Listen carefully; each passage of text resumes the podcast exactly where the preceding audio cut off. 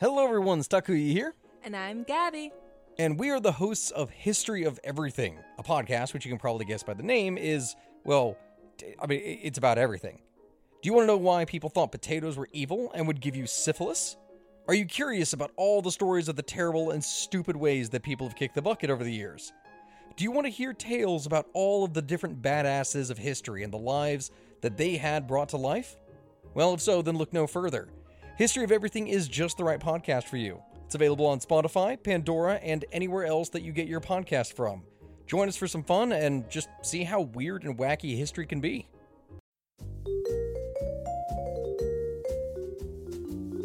Do you love history but hate when it's stuffy and boring?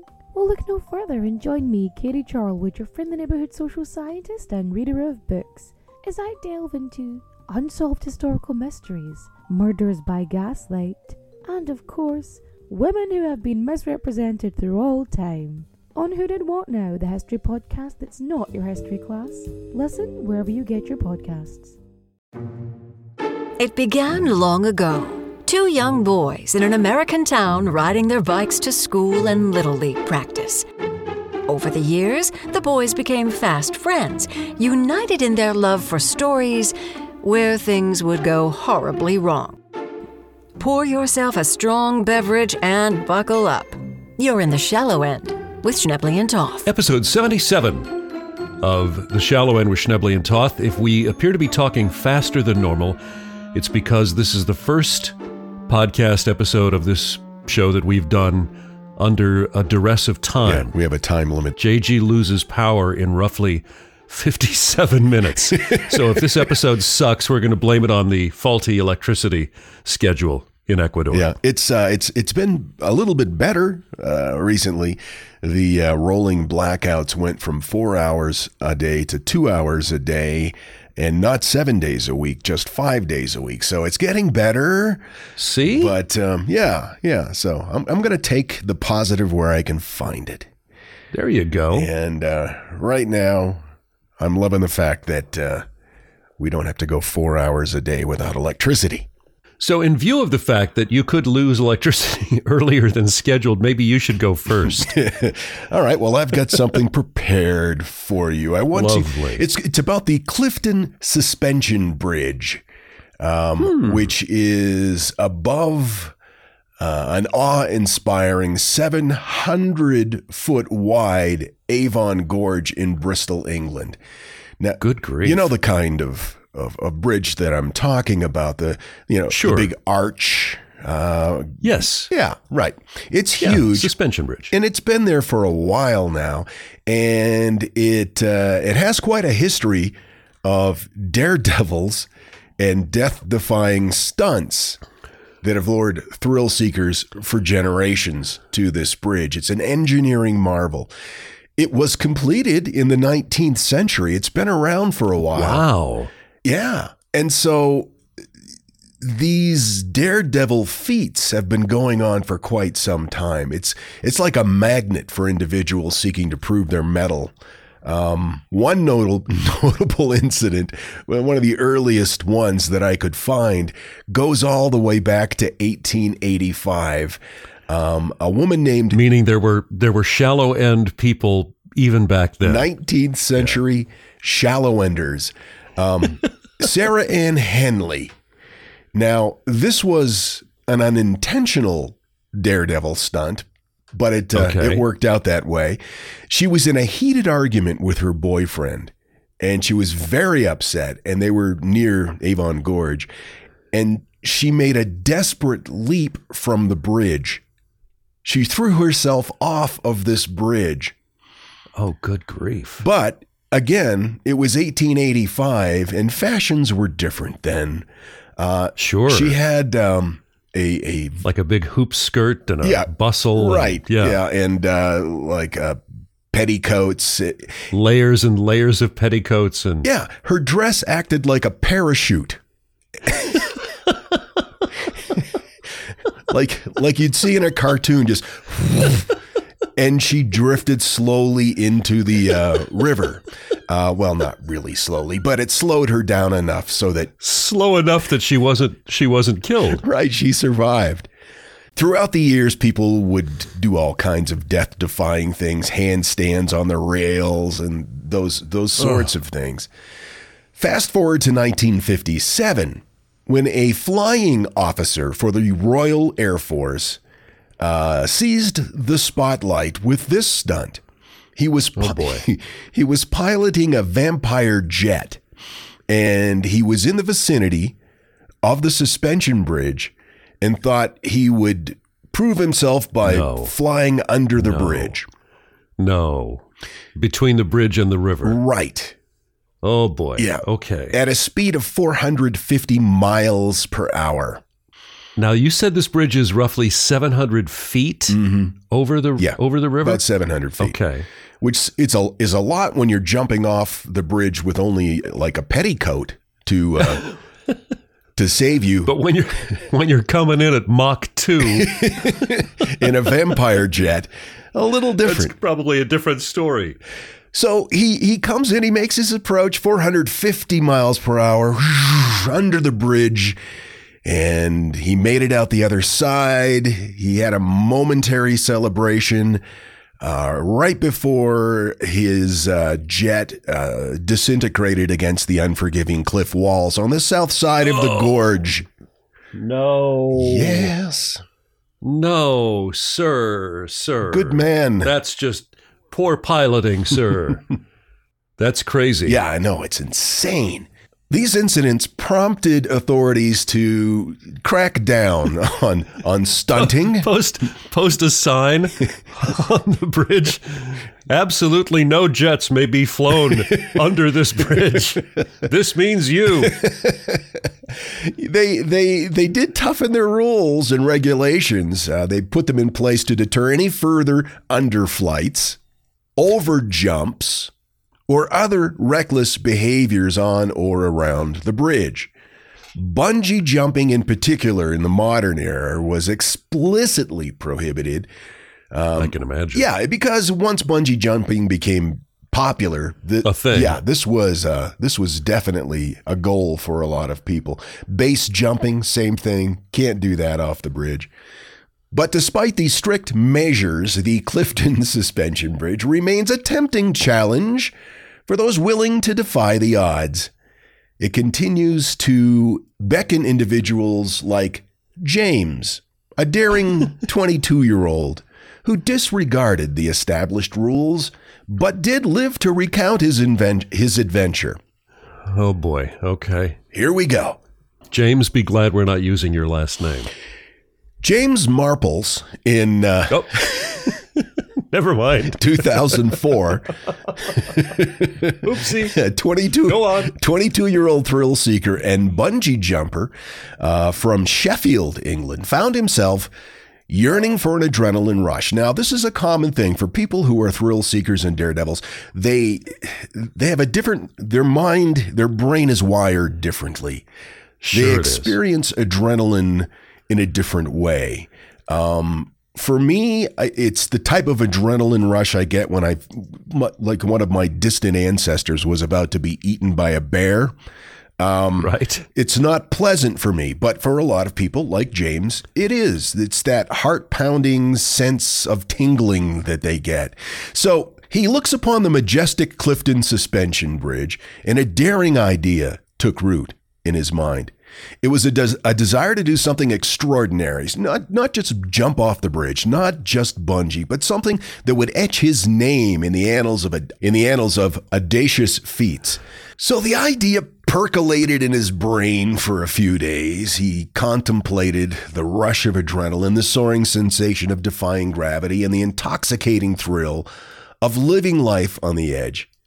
And perhaps it was the appeal of fleeting fame, the yearning for the moment in the spotlight, or simply just this insatiable hunger for excitement that drove him forward.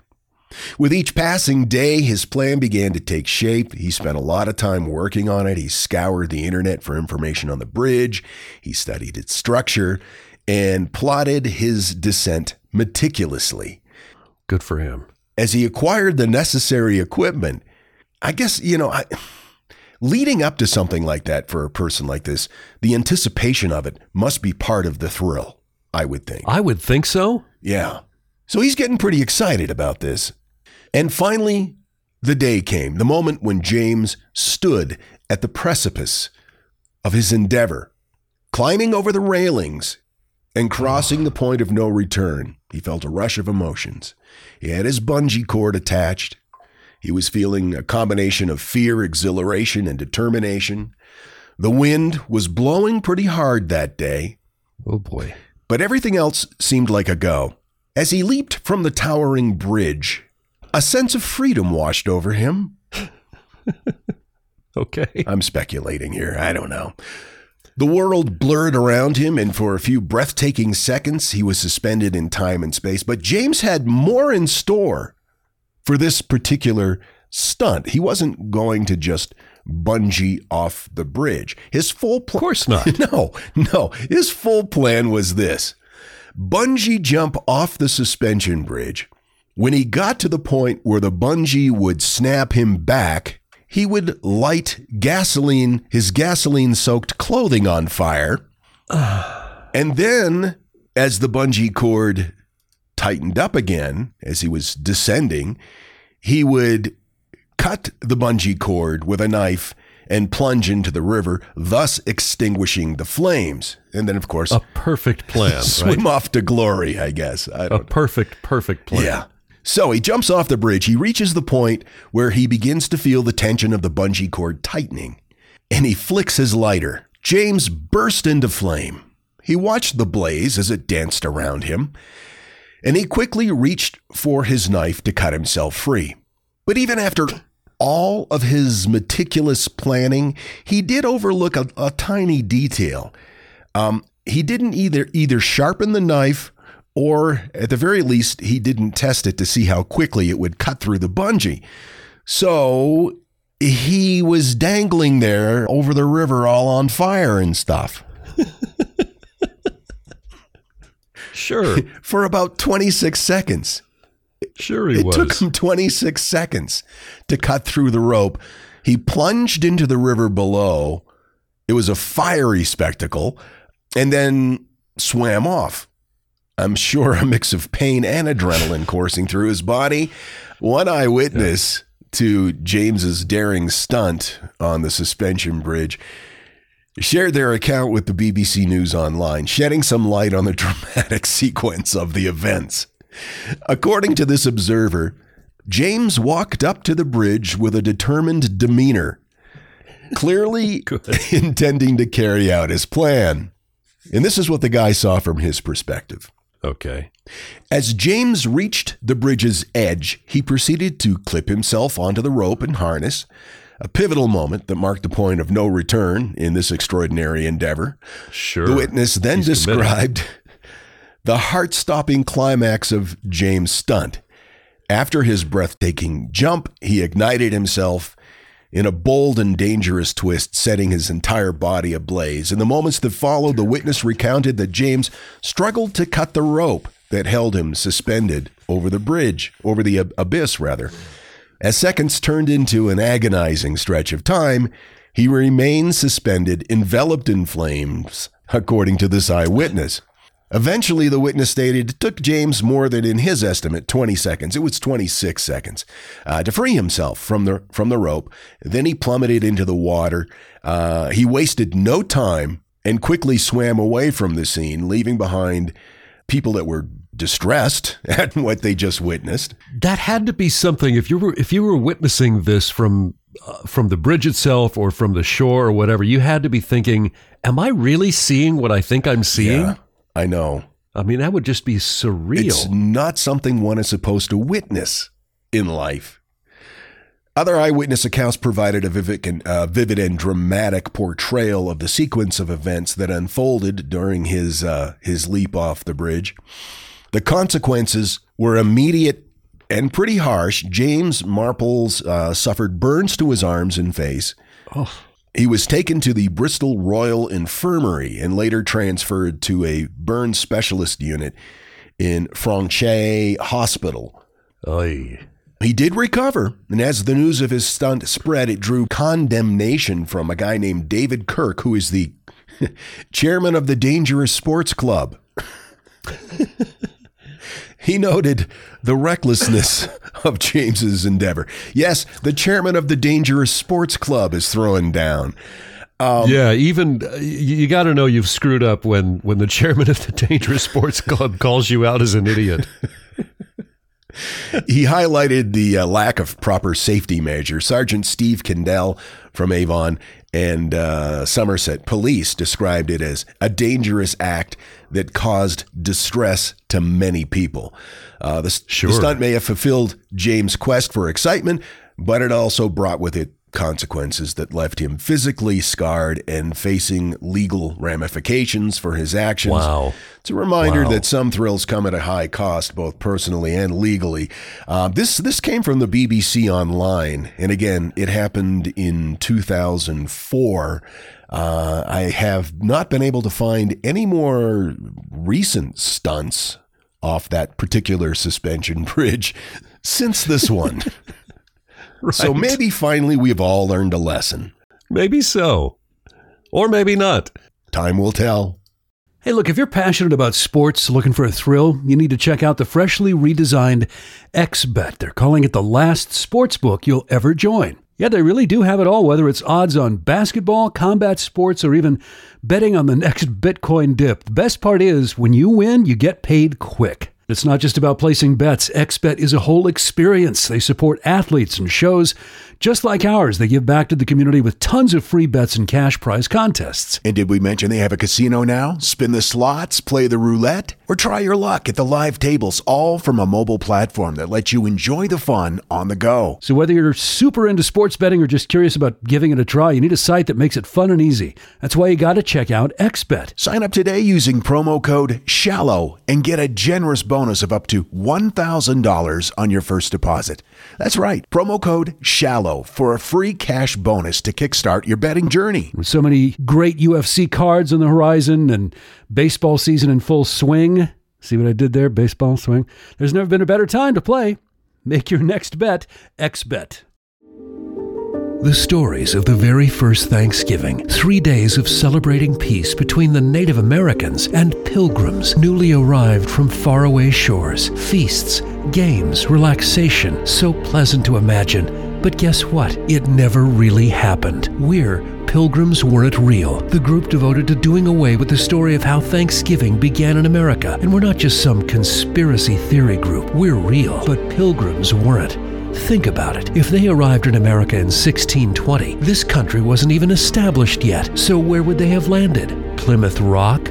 Think about it. The Chrysler Plymouth wasn't even invented until 1928, so how could they have come up with the name of a car that was still centuries away from being produced? Don't buy into the conspiracy. Think for yourself. Could pilgrims really sail all the way here on the Mayflower? It had no GPS, no electricity or satellite TV. How would they have entertained themselves that long, or even found their way here? Please consider joining us in our fight to correct history. There were never any pilgrims. And if there were, why don't we still dress like they did and shoot turkeys?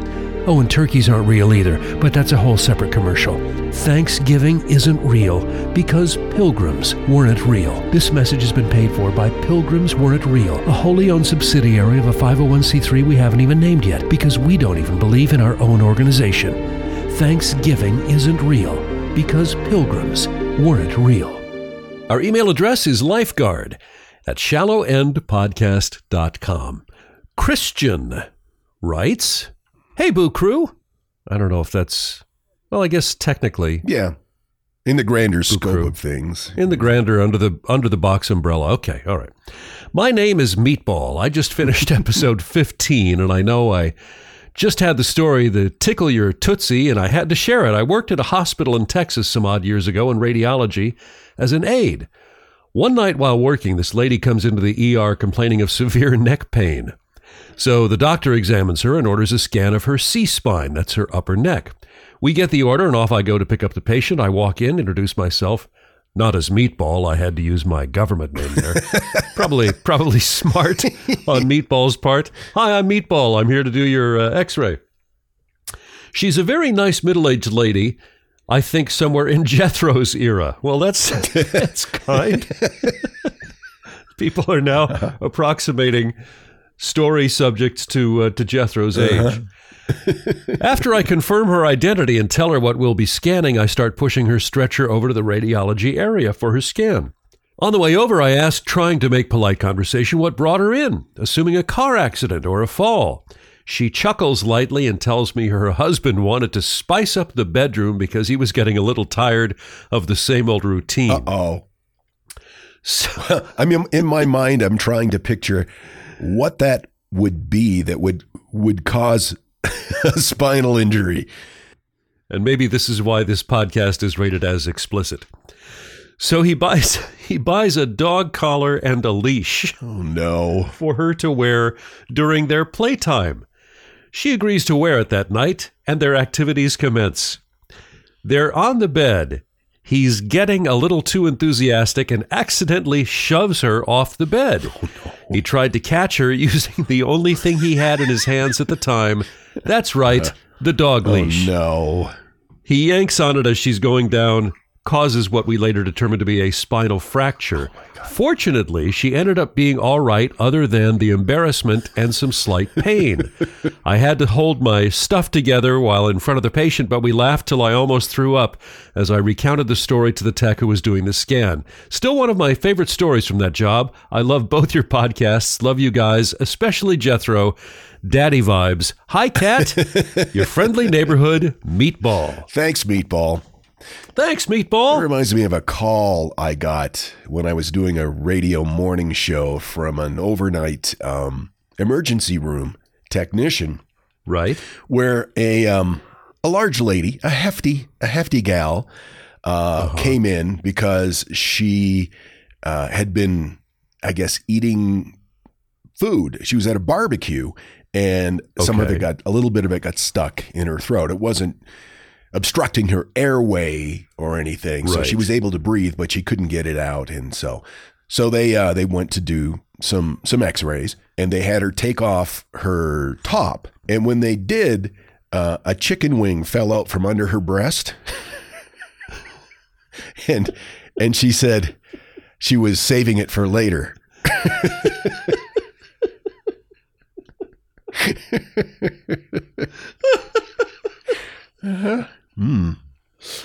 I guess there are worse places to hide a chicken in the human body for later consumption. But yeah, yeah, yeah. I give her uh, I give her big points for uh, for initiative and creativity.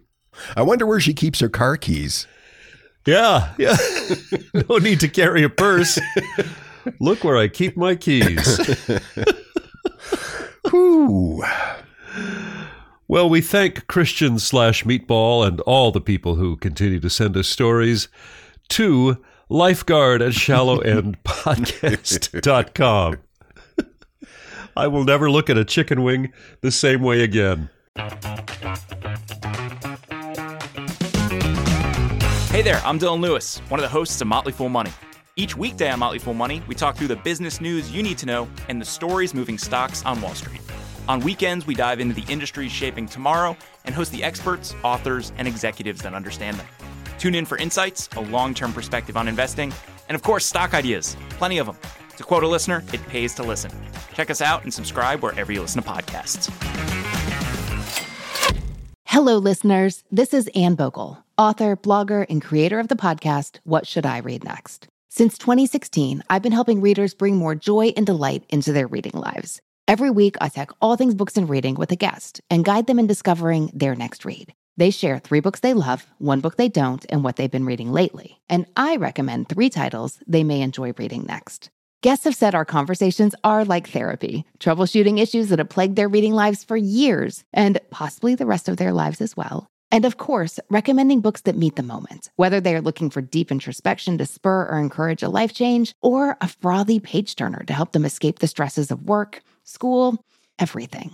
You'll learn something about yourself as a reader, and you'll definitely walk away confident to choose your next read with a whole list of new books and authors to try. So join us each Tuesday for What Should I Read Next? Subscribe now wherever you're listening to this podcast and visit our website, What Should I Read Next? podcast.com to find out more.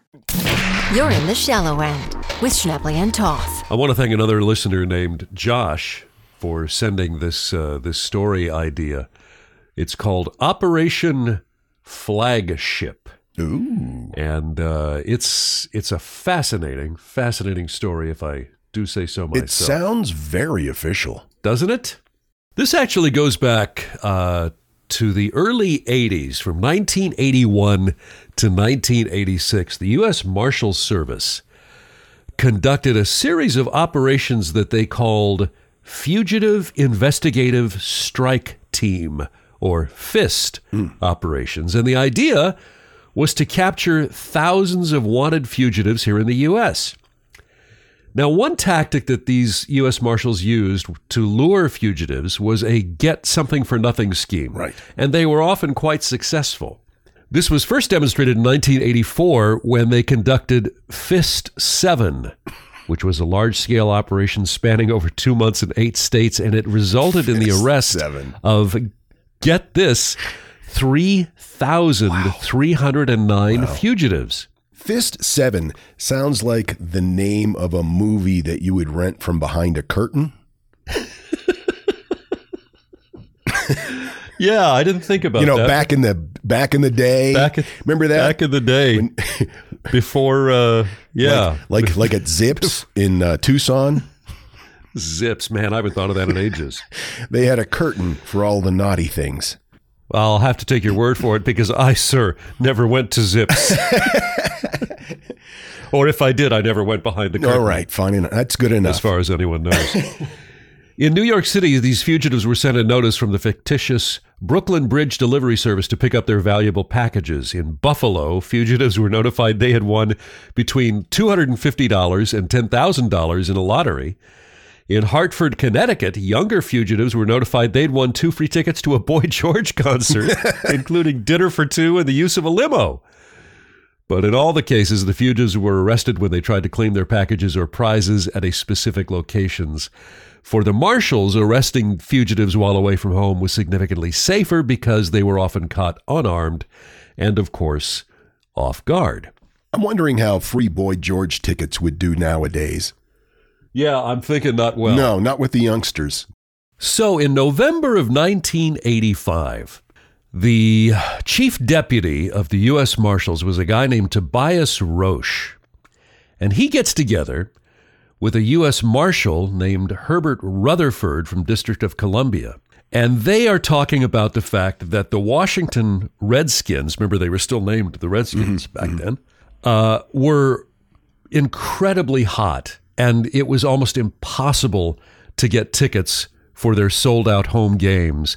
And in fact, at that time, the waiting list for season tickets lasted years. But these two guys get together and they note that there is a much anticipated game coming up in December, December 15th, between the Redskins and the Bengals. And the winner of that game would go to the playoffs. So the month before, Roche, and he has got the approval of this guy, Rutherford, came up with this idea. He tells U.S. deputy marshals and fugitive task force members of the Washington, D.C. Police Department to mail invitations to the last known addresses of approximately 3,000 wanted persons. Now, the invitations were sent by the fictitious firm Flagship International Sports Television, Okay. which also spells fist, but of course, people didn't put that together. And the recipients who got these letters are told that it's a firm's promotional offer that they, the recipients, had won two complimentary tickets to the Redskins Ben- Bengals game, and they were invited to a pregame brunch at the Washington Convention Center on the morning of the game. They were also told they could enter a raffle to win 10 season tickets for the Washington Redskins and the grand prize of a week long, all expenses paid trip to New Orleans to watch that year's Super Bowl. wow. Now, these fugitives had all kinds of, of crimes for which they were wanted, including assault, robbery, burglary, escape, narcotics, rape, arson, fraud, or frequently a combination of those crimes. Now, they send out 3,000 of these invitations to the last known addresses, and 167 replied saying, Yeah, I'm down for that. I'll be there. But Roche wasn't done. He had come up with some clues as to what was really going on. Uh, for example, the invitation letters that were sent out by the marshals were signed by I, the, the, the letter I, Michael Detnaw, D E T N A W, which is actually wanted spelled backward. and when the fugitives called a specified phone number to confirm their attendance, an operator would redirect them to Flagship's business manager, a guy named Marcus Cran, C R A N, which is actually narc spelled Oh, backwards. they're just toying with him now. and the music on hold was I Fought the Law. Oh, they were clearly having a good time with this. they were having a good time, and I think they knew that they were not dealing with the brightest bulbs, mm, right? Mm. These 167 people who said, Yeah, I'll be there. Still, the ruse is convincing enough that on the morning of December 15th, the day this thing go, is supposed to go down, a lawyer representing the actual local broadcaster for the Redskins game went to the the police command post to issue a cease and desist order saying that Flagship International didn't have the appropriate license to operate in the district. So even even good guys are being are being fooled by this. Now the marshals and the officers spent a month and a half training for this for this sting, including three dress rehearsals. And deputy marshals were deputy marshals were brought in from outside DC because the planners were feared that some of these fugitives, you know, who've who've been in and out of jail, hmm. might actually recognize these local marshals who had guarded them in courtrooms or taken them to jail. Well, the the cops and the marshals get to the convention center at 5:30 a.m. on December 15th to set up this operation and to minimize the risk, they set up two separate areas in the convention center. One area to greet the guests in quotes, and another area where they could separate the fugitives in smaller batches to make arrests. And although the invitations indicated these guests should arrive at nine in the morning, many of them are so jazzed to get these Redskin tickets that they show up at 8 a.m. So, to make the scene more believable and festive, these officers carry balloons, they're singing Redskins cheers, they have a buffet brunch, they're playing videos from the very first Super Bowl win. Uh, and aside from tuxedos and service crew uniforms, one marshal wore a Redskins war bonnet while another wore a knockoff San Diego chicken suit to parade around the convention center and also check out if any of these fugitives are becoming suspicious. Uh-huh. But none of the none of the fugitives had any clue what was going down. So these fugitives would arrive, these marshals would check them in, you know, verify their IDs. Can I see your driver's license? And amazingly, most of these guys were still carrying driver's license. Wow. They would verify their identities through phone calls with the backroom staff, and then they gave them color coded name tags. Now, code words such as double winner were used to warn that a specific fugitive was considered especially dangerous. They had female undercover officers who were dressed as cheerleaders and they were actually discreetly frisking these fugitives for concealed Oh, this weapons. is brilliant. They would come up, they would come up and give them hugs, congratulatory hugs, and put their arms around their waists while they would escort these fugitives to, to the next area. So a guy named Louis McKinney is chief of enforcement operations for the U.S. Marshals. He posed as a top hat wearing master of ceremonies for this program exclusively for the winners. Now, each group of fugitives, and there are like 10 to 20 per batch, were told to sit down in the auditorium to listen to a few remarks, and then told after this, after these remarks, you'll get awarded your prize. So, upon mentioning the signal word surprise, 25 members of the Special Operations Group, commanded by U.S. Deputy Marshal uh, William Degan, are all wearing tactical gear. They storm the auditorium. They surround the fugitives who are handcuffed and escorted outside to awaiting buses. A total of 101 fugitives arrested by the end of the operation. Amazing. Isn't that genius? This was actually reporters from CBS and the LA Times were invited to uh, document and do coverage, and uh, and they were they were fantastic stories. And in fact, 2016, I don't know if you saw it, NFL Films did a short documentary for that uh, 30, uh, 30 for 30. Oh, I did not see that. I love 30 for 30. Um, Yeah. Yeah. ESPN did that in 2017 about uh, the operation, and it's just called Strike Team. Fist 7. Fist Seven, not what you think. Writing in 2019, authors Jerry Clark and Ed Palattella described Operation Flagship as, quote, one of the most legendary and effective in the history of the U.S. Marshal Services. They attributed its double success to the sheer number of fugitives caught in a single operation while also avoiding the dangers typically associated with capturing them at home or on the It's streets. just brilliant how they put this together. and the fact that people would would fall for something well, like I, that. I guess is- that they rightly assumed that people like this are not the brightest bulbs, and Exactly. and uh, they they played it. They used that to their advantage. I love the whole dressing up female officers as um, as cheerleaders, Cheerleaders. to, to pat them down. give them congratulatory Uh-huh. hugs and walk them with their arm around their waist Mm-hmm. To, to to the winners area. Yeah. Yeah.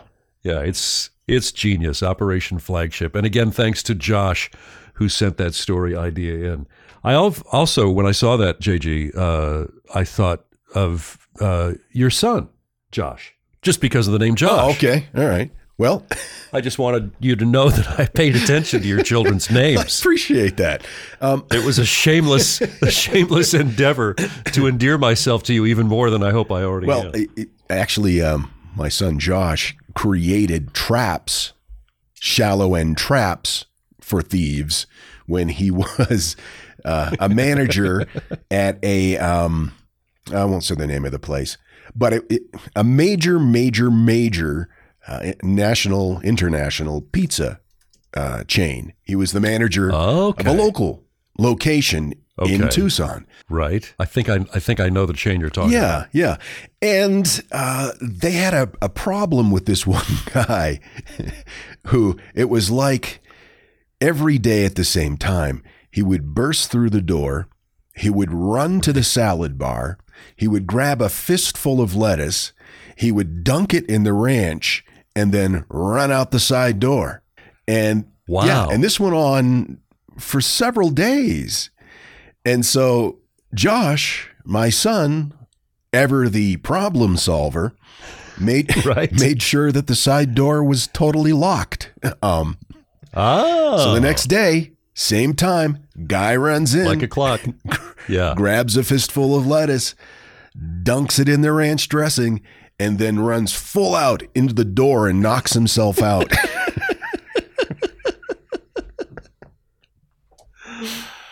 And the police show up to uh, arrest a dazed, ranch dressing covered patron. yes, Huh? Not really a patron. he was a he thief. He was a thief, is what he was. I wonder why. I wonder why ranch. I don't know. I wonder why he didn't didn't try. I guess he was just at an age where he had decided that ranch was his thing. Yeah, he's apparently no messing around with French or Thousand Island or he's a discerning salad dressing aficionado. yeah, yeah. Good for Josh. Yeah, Very smart. We love hearing from you guys. We love your stories. We love your emails. Lifeguard at shallowendpodcast.com. Uh, we look forward to hanging out with you every single week. and by the way, a very happy day before Thanksgiving. Go hug a pilgrim. Yeah, and if you can't find a pilgrim, dress up like one and go around and hug strangers. and while you're doing that, frisk them for weapons. Yeah, always a good call. We'll see you next time. As always, make good choices. Your life might depend on it. So concludes another episode of The Shallow End with Schnebly and Toth. We thank you for listening. Oh, be a dear, would you? Please subscribe to this podcast, give these boys a five star rating, and think of something nice to say, even if you have to make something up. And visit us online at shallowendpodcast.com. Okay, gotta go.